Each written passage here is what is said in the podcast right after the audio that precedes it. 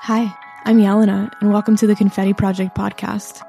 Back in 2016, I created an experimental photography series that doused people in pounds of confetti while asking, What do you celebrate?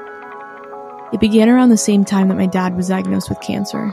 And so at 25, I lived this year of what I call cancer and confetti, where I was either dousing strangers with confetti in my bedroom or watching my dad fight for his life. And so by being exposed to those two seemingly opposite spaces, I realized how important it is to intertwine celebration amidst all of our moments, especially the challenging ones. When my dad died, I realized that life is filled with unavoidable, inevitable pain, and that life ends, and none of us are getting out of this alive. And so everything then has meaning. I'm starting this podcast because my grief, something that is so culturally oversimplified and avoided even, gave me purpose, a space to feel my feelings, and it was really the beginning of me understanding who I am as a human being. So I'm excited to share what I've been up to these past two years and how my own personal growth has led to the evolution of the Confetti Project. As adults, we're socialized to sit in our pain and brokenness because it's stigmatizing to talk about feelings or express vulnerability or say anything besides some variation of, I'm good, I'm fine, I'm okay, when asked, How are you?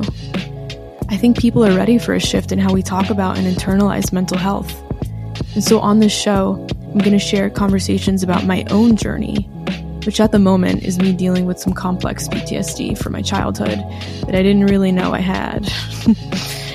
I'll also be sharing observations about the things that piss me off about society while proving how the root problem of everything comes down to stigma.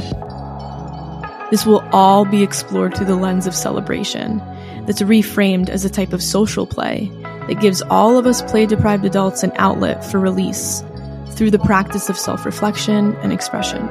And all of that has the potential to be a tool that could reconnect us back to life and ourselves, especially when we're feeling stuck. This is in hopes for you, listener, to open up a dialogue with yourself and to cultivate a relationship with your emotions without shame. And maybe to understand yourself a little more as you navigate this thing called life.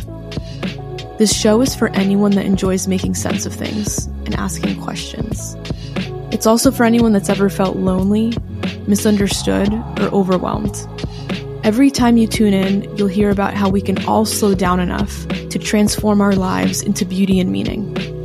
My hope for you is to walk away with a renewed sense of curiosity, inspiration, and hope as you tap into the wisdom of your own lived experience.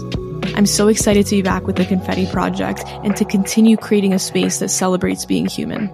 So make sure to subscribe for future episodes of the Confetti Project with me, Jelena, and please share it with a friend. Thanks for listening, and I'll see you soon for season one.